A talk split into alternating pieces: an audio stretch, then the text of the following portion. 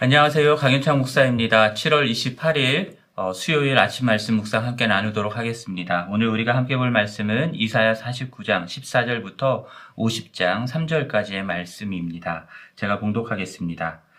오직 시온이 이르기를 여호와께서 나를 버리시며 주께서 나를 잊으셨다 하였거니와 여인이 어찌 그 젖먹는 자식을 잊겠으며 자기 태에서 난 아들을 긍휼히 여기지 않겠느냐 그들은 혹시 잊을지라도 나는 너를 잊지 아니할 것이라 내가 너를 내 손바닥에 새겼고 너의 성벽이 항상 내 앞에 있나니 내 자녀들은 빨리 걸으며 너를 헐며 너를 황폐하게 하던 자들은 너를 떠나가리라.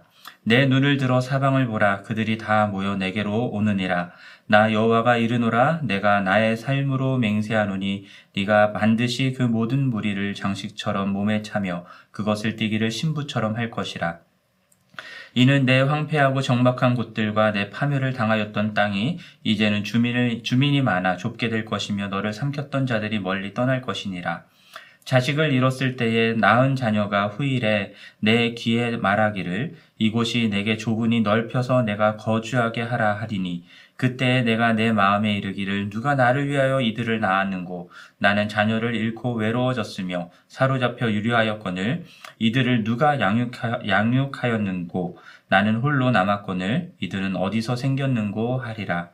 주 여호와가 이같이 이르노라. 내가 문 나라를 향하여 나의 손을 들고 민족들을 향하여 나의 기치를 세울 것이라 그들이 내 아들들을 품에 안고 내 딸들을 어깨에 메고 올 것이며 왕들은 내 양부가 되고 왕비들은 내 유모가 될 것이며 그들이 얼굴을 땅에 대고 내게 절하고 내 발에 티끌을 핫을 것이니 내가 나를 여호와인 줄을 알리라.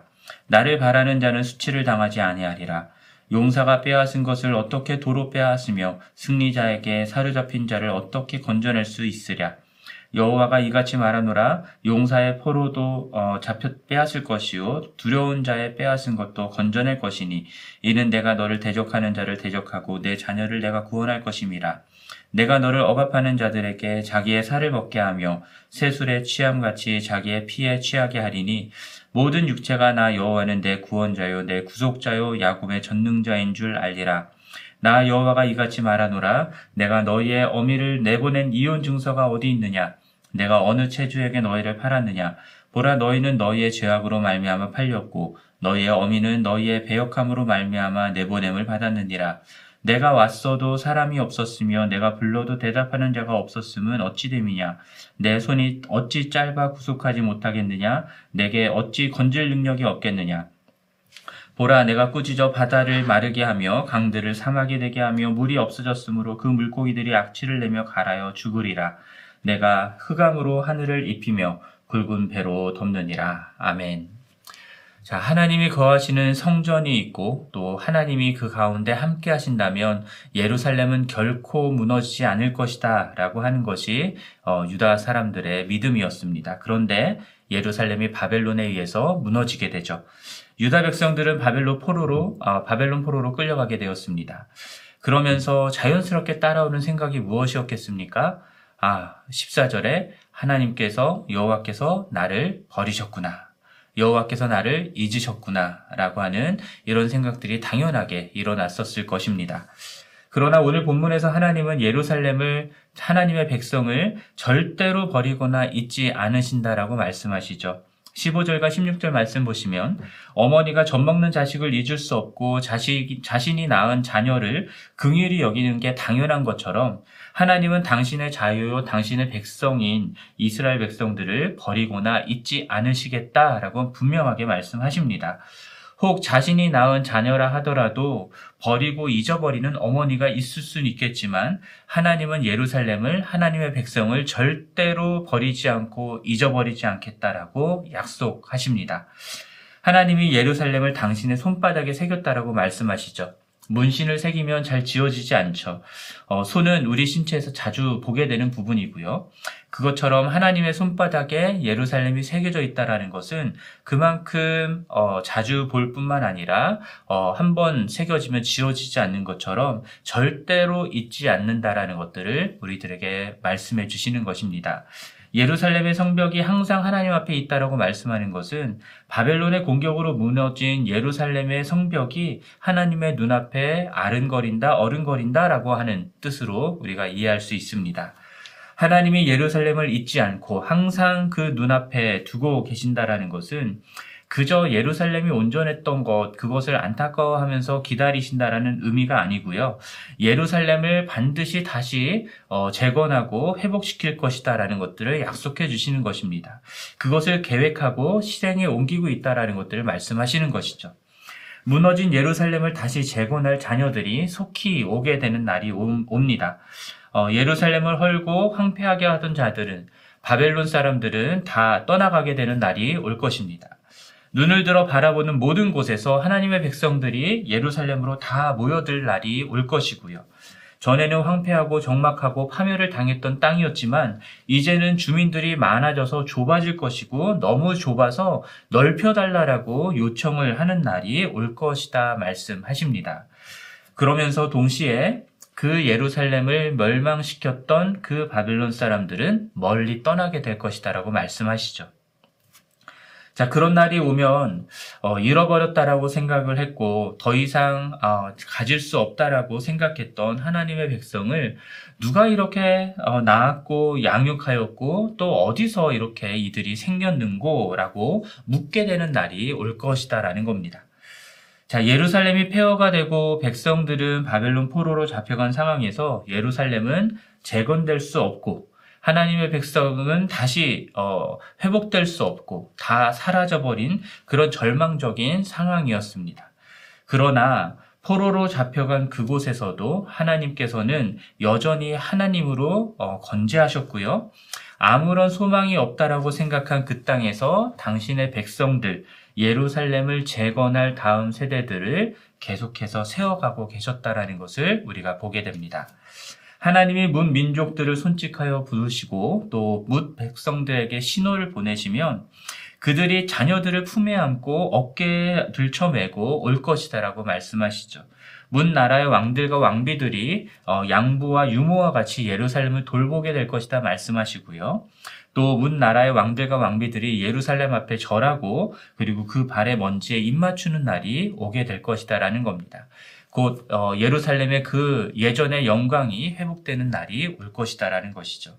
그 날이 오면은 예루살렘과 그의 백성들이 회복될 뿐만 아니라 하나님이 여호와의신 줄을 알게 된다라고 말씀하시고요. 그리고 여호와를 바라는 자는 결단코 수치를 당하지 않는다라는 사실을 온 백성들이 알게 될 것이다 말씀하십니다. 전쟁에서 용사의 손에 빼앗긴 전리품을 다시 가져올 수 없죠. 그리고 어, 폭군에게 사로잡혀서 어, 포로로 끌려갔던 사람들을 다시 데려올 수 없습니다. 그러나 하나님은 그 용사와 폭군과 같은 적과 싸워서 반드시 당신의 포로된 백성들을 어, 되찾아오겠다라고 구원해 내시겠다라고 약속하십니다. 예루살렘을 억압하는 자들은 어, 자기의 살을 먹게 되고 포도주를 마시는 것처럼 자기 피를 마시고 취하게 될 것이다라고 그렇게 철저하게 멸망당할 것이다라고 말씀하십니다. 이 모든 일들을 통해서 여호와 하나님이 구원자요 구속자이시고 전능하신 하나님이다라는 사실을 모든 사람들이 알게 될 것이다라고 말씀하십니다. 자, 하나님은 이렇게 예루살렘과 그의 백성들을 다시 회복시키신다라는 것을 약속하고 계십니다.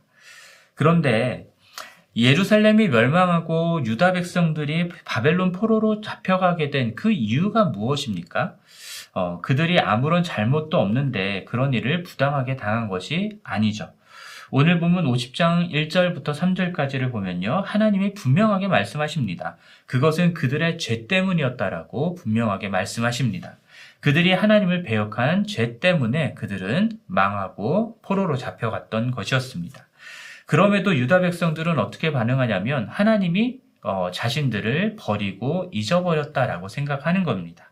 그래서일까요? 하나님이 찾아왔는데도 아무도 반기지 않는다라고 말씀하십니다. 하나님이 부르는데도 아무도 대답하는 사람이 없다라고 말씀합니다. 마치 하나님이 능력이 없어서 우리들을 구속하지 못하는 것처럼 하나님이 마치 힘이 없어서 그들을 건져내지 못하는 것처럼 생각하고 그렇게 하나님을 대하고 있는 모습을 말씀하고 있습니다. 하나님이 정말로 능력이 없고 힘이 없는 게 아니죠. 하나님이 꾸짖, 꾸짖으시 면 어, 바다도 마르고 강들도 사막이 되고 또 물이 없어 물고기들이 악취를 내며 갈아여 죽게 되는 일들이 일어날 것입니다. 하나님은 하늘을 먹구름으로 입히고 굵은 배를 겉옷삼아 두르시는 그런 분이십니다. 그렇게 능력으로 심판하시는 하나님은 동시에 그의 백성들을 능력으로 구원하시고 건지시는 하나님이심을 믿어야 하는 것이죠. 그러한 하나님 앞에서 어, 믿음의 사람들이 취해야 할 태도가 있습니다. 그것은 바로 어, 자신의 죄 때문에 심판받아 멸망했음을 인정하는 것입니다. 어, 그렇기 때문에 어, 우리들의 죄를 자복하는 것이 필요하죠. 우리의 죄 때문에 심판받아 멸망받을 수밖에 없었다라는 사실을 인정하고 그럼에도 불구하고 하나님이 우리를 버리지 않고 잊어버리지 않으셨다라는 사실을 믿는 것이 필요합니다. 그리고 하나님이 우리를 구속하며 건져내실 능력이 있으신 분이심을 믿으면서 하나님이 구원하신다라고 약속하신 그 약속을 신뢰하면서 오늘을 인내하며 기다리는 삶을 살아가는 것이 우리들이 취해야 할 마땅한 태도입니다. 오늘 본문을 묵상하면서 어, 오늘날 교회와 또 하나님의 나라를 생각해 보게 됩니다. 한국교회가 한창 부흥하던 1980년대, 90년대, 제가 어, 어렸을 때부터 어, 대학생 때까지 어, 생활했던 그 시절인데요. 그때를 생각하면 참 좋았습니다. 그때를 좋다라고 회상하시는 분들이 많은 것 같더라고요. 교회 다니는 게 참 즐겁고 행복했습니다. 교회가 세상을 주도하면서 기독교적으로 변화시켜야 한다라는 비전을 외쳤을 때 우리들의 마음이 뛰었고 뜨거워졌고 그래서 간절하게 기도하면서 그렇게 되기를 구했었죠. 그리스도인들이 바르게만 살면 정말 세상이 그렇게 변화될 것이다라고 믿었었습니다. 그러한 때에 하나님이 우리와 함께 하신다라는 것들을 마음속 깊이서부터 확신할 수 있었고요. 그러한 하나님이 하나님의 나라를 이 땅 가운데 이루실 것이다라고 어, 정말 기대하면서 즐겁게 그 시간들을 보냈던 것 같습니다. 그런데 갈수록 어, 교회가 힘들어지는 것 같아요. 교회 안의 분열과 돈 문제와 성적인 문제들은 이미 미디어를 장식하고 있고요. 그리스도인들의 교만과 가식과 이중성에 대해서는 어, 사람들이 어, 치를 떨며 미워하게 되었습니다. 어, 세상의 주류가 되어도 세상을 변화시키지 못한 채 세상은 점점 더 악해져만 가고 있고요. 오히려 악해져가는 세상의 영향을 받아서 교회가 더더욱 세속화되어 가는 모습을 보이곤 합니다. 그런 교회는 이미 세상의 지탄과 혐오의 대상이 되어버린 지 오래가 되었습니다. 또 팬데믹과 같은 어려움이 생겨도 교회는 건재해야 되는 것이 아닐까요? 건재하며 더욱더 부흥하는 일들이 일어나야 될 텐데 수많은 교회들이 생존조차 어려워하면서 문을 닫는 곳들도 많아집니다. 과거 우리가 경험했던 부흥은 더 이상 일어나지 않는 것 같이 요원하는 일처럼 보이는 시대가 되었고요. 하나님의 나라는 어떻게 이루어져 가고 있는지조차 보이지 않는 어, 정말로 이루어져 가고 있는가를 의심하게 되는 그런 시대를 우리들이 살아가고 있는 것 같습니다. 자, 이러한 시대를 살아가는 그리스도인들이 해야 될 것이 무엇이겠습니까? 오늘 본문 말씀에 의하면 무엇보다 회개해야 합니다. 교회가 하나님을 떠나 스스로 교만해지고 어, 하나님 앞에서 세속화되어 가면서 하나님과 세상을 둘 다 섬겼다라는 것들을 인정하면서 회개하는 것이 필요합니다. 또한 하나님을 대적하고 어, 거역하면서 하나님으로부터 멀리 떠나고자 하는 이 시대의 죄악을 끌어안고 회개하는 것도 필요하리라 생각합니다. 나아가 하나님은 우리를 구원하시고 건지시며 이 땅 가운데 하나님의 나라를 반드시 다시 회복시키실 것을 믿으며 인내하는 것도 필요합니다. 하나님이 구원할 능력이 없고 힘이 없어서 지금 이 시대가 이렇게 되어가는 것이 아니죠. 어, 교회가 힘을 잃어가는 것이 아닙니다. 하나님은 이러한 어려운 때에도 보이지 않게 하나님의 나라를 이루어가고 계시고 그 하나님의 나라를 다시 재건할 다음 세대들을 지금도 일으키고 계심을 우리가 믿어야 할 것입니다.